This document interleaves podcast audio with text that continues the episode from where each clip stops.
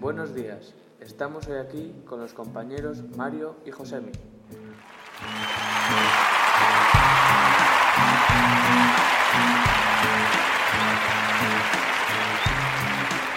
Estamos muy contentos de transmitir este día en el que los jóvenes, tanto chicas como chicos, tenemos un espacio en los medios de comunicación.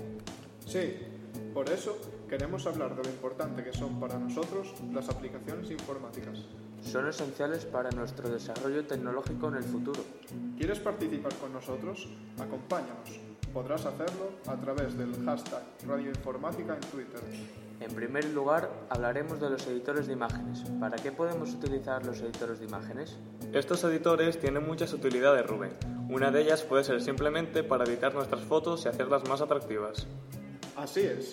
Esta utilidad que nos ha dicho Josemi es una de las más importantes, ya que no es solo nuestras imágenes, también puede ser cualquier página web o anuncio para resultar más atractivo al público y hacer mayor nuestra publicidad. Exacto. Gracias a esto la publicidad ha evolucionado mucho y también la fotografía tiene una calidad mucho mayor gracias a estos editores, pudiendo conseguir efectos en las fotos que tan solo estaban al alcance de la imaginación.